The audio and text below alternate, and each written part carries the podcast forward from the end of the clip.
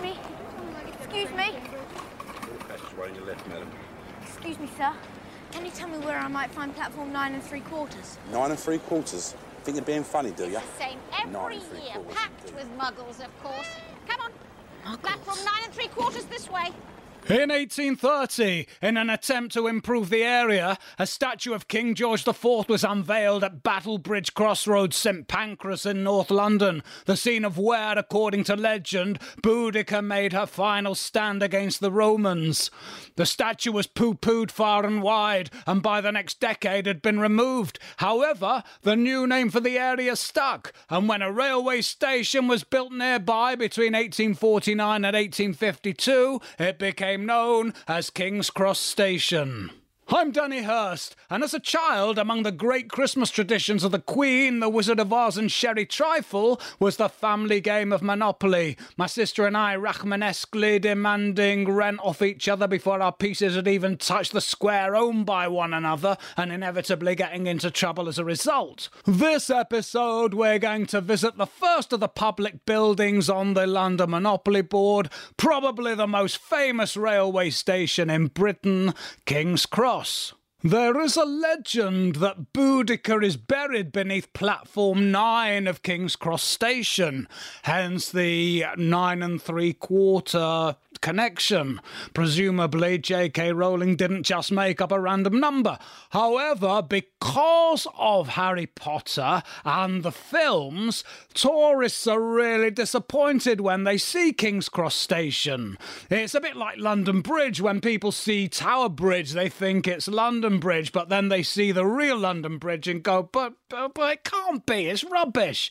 And it's the same when people see St Pancras Station with its fabulous Gothic revival architecture restored to its former glory after being empty and barely used for decades. And then they see King's Cross. Now, on the London Underground, it is indeed St, uh, King's Cross St Pancras, but overground on British Rail, the two stations are completely separate identities. So the question is, why were they built slap bang next to each other? Well, Although the area is actually really called St Pancras, or at least it was when King's Cross was built, King's Cross was actually the first station in the area. As this was an extremely industrial ar- area at the time, it developed a bad reputation, hideously polluted and filthy, and this reputation actually lasted right up until the area was redeveloped in time for the London Olympics in 2012. It was famous for homelessness, prostitution, drug abuse, and every cliche of urban decay you can imagine. Yeah, but why did they build St Pancras Station next door? Well, because one upmanship and money prevailed over common sense. Back in the 19th century, railway companies were constantly trying to outdo one another in the bid to bring rail travel across the country. Lots of different companies were all private. It was not a nationalised industry, so different private companies operated different lines. Midland Railway had to rent platforms at King's Cross and Euston, and as they expanded as a business, decided to build their own station. Now, we've already marvelled at its magnificence, and its construction between 1866 and 1868 even involved an entire church being relocated to East London and the local cemetery being exhumed. According to Londonist, as to why the two stations were so close, it was a simple matter of land availability in a rapidly growing metropolis. The site chosen for St Pancras required a pretty brutal clearance process, but crucially, Midland Railway had a lot of help from the government. That almost certainly wouldn't have happened a century later when the railways were collectively under government control. Unquote. After it closed as a hotel in the 1930s, the St Pancras' Incorporated Midland Grand Hotel, as it was known, was used as office space before closing in the 1980s and standing empty for years, campaigners fighting desperately against its proposed demolition. Sadly, its biggest champion, the former poet laureate Sir John Betjeman, never lived to see it restored and reopened as the St Pancras Renaissance Hotel in 2011, just in time for the London Olympics the following year.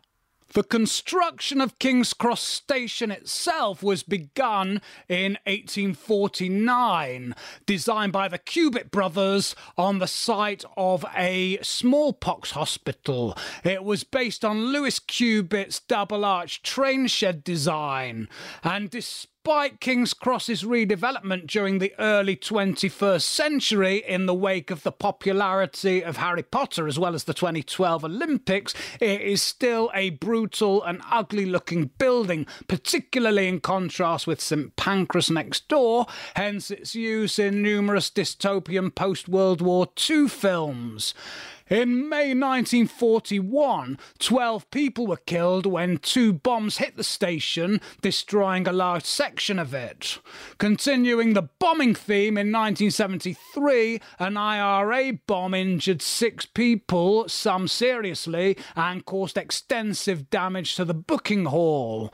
The neighbourhood continued to decline and by the late 20th century became notorious, as we said, for prostitution, homelessness, drug addiction, etc. Despite gentrification, these issues have merely been swept under the carpet. There are still homeless people begging at King's Cross and indeed all over the, the Monopoly Board.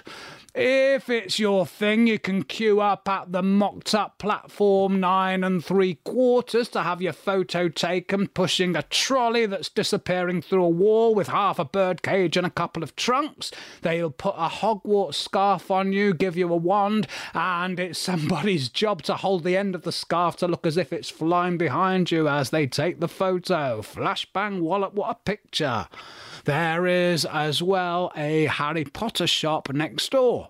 In 1987, 31 people were killed at King's Cross in a terrible fire, which was started by a discarded cigarette which fell beneath a wooden escalator, setting fire to the rubbish trapped under there. And in the aftermath, this led to smoking being banned right across the London Underground network. So, £200 buys you King's Cross, and indeed any of the other stations on the London Monopoly Board. It is pretty unlikely for an individual to be able to buy an actual station, but any savvy Monopoly player knows that the stations are a cash cow, because the more you have, the higher the rent, and players are four times more likely to land on a station than any other square. According to the Bank of England, two hundred pounds in 1936 had the had the purchasing power that eleven thousand six hundred seventy-eight pounds and two p has today. This would not buy you a station, but it might be a deposit for a flat in Zone Three, Zone Four, perhaps.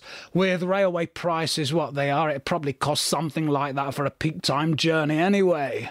The rent with just King's Cross at £25 to day at the time of recording this podcast would cost you £1,459.75, with two stations at £50 in 1936's prices, you are looking at paying £2,919.50.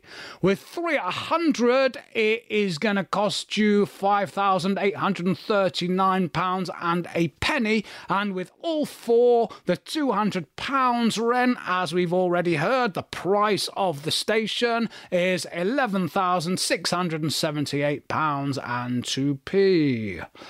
I've been Danny Hurst. You have been listening to Unusual Histories, the Monopoly series. Next episode, we are going to look at the only square on the board, other than the stations and the jail, that is a building rather than an area or thoroughfare. The Angel Islington. Thank you so much for listening, and may your particular God bless you.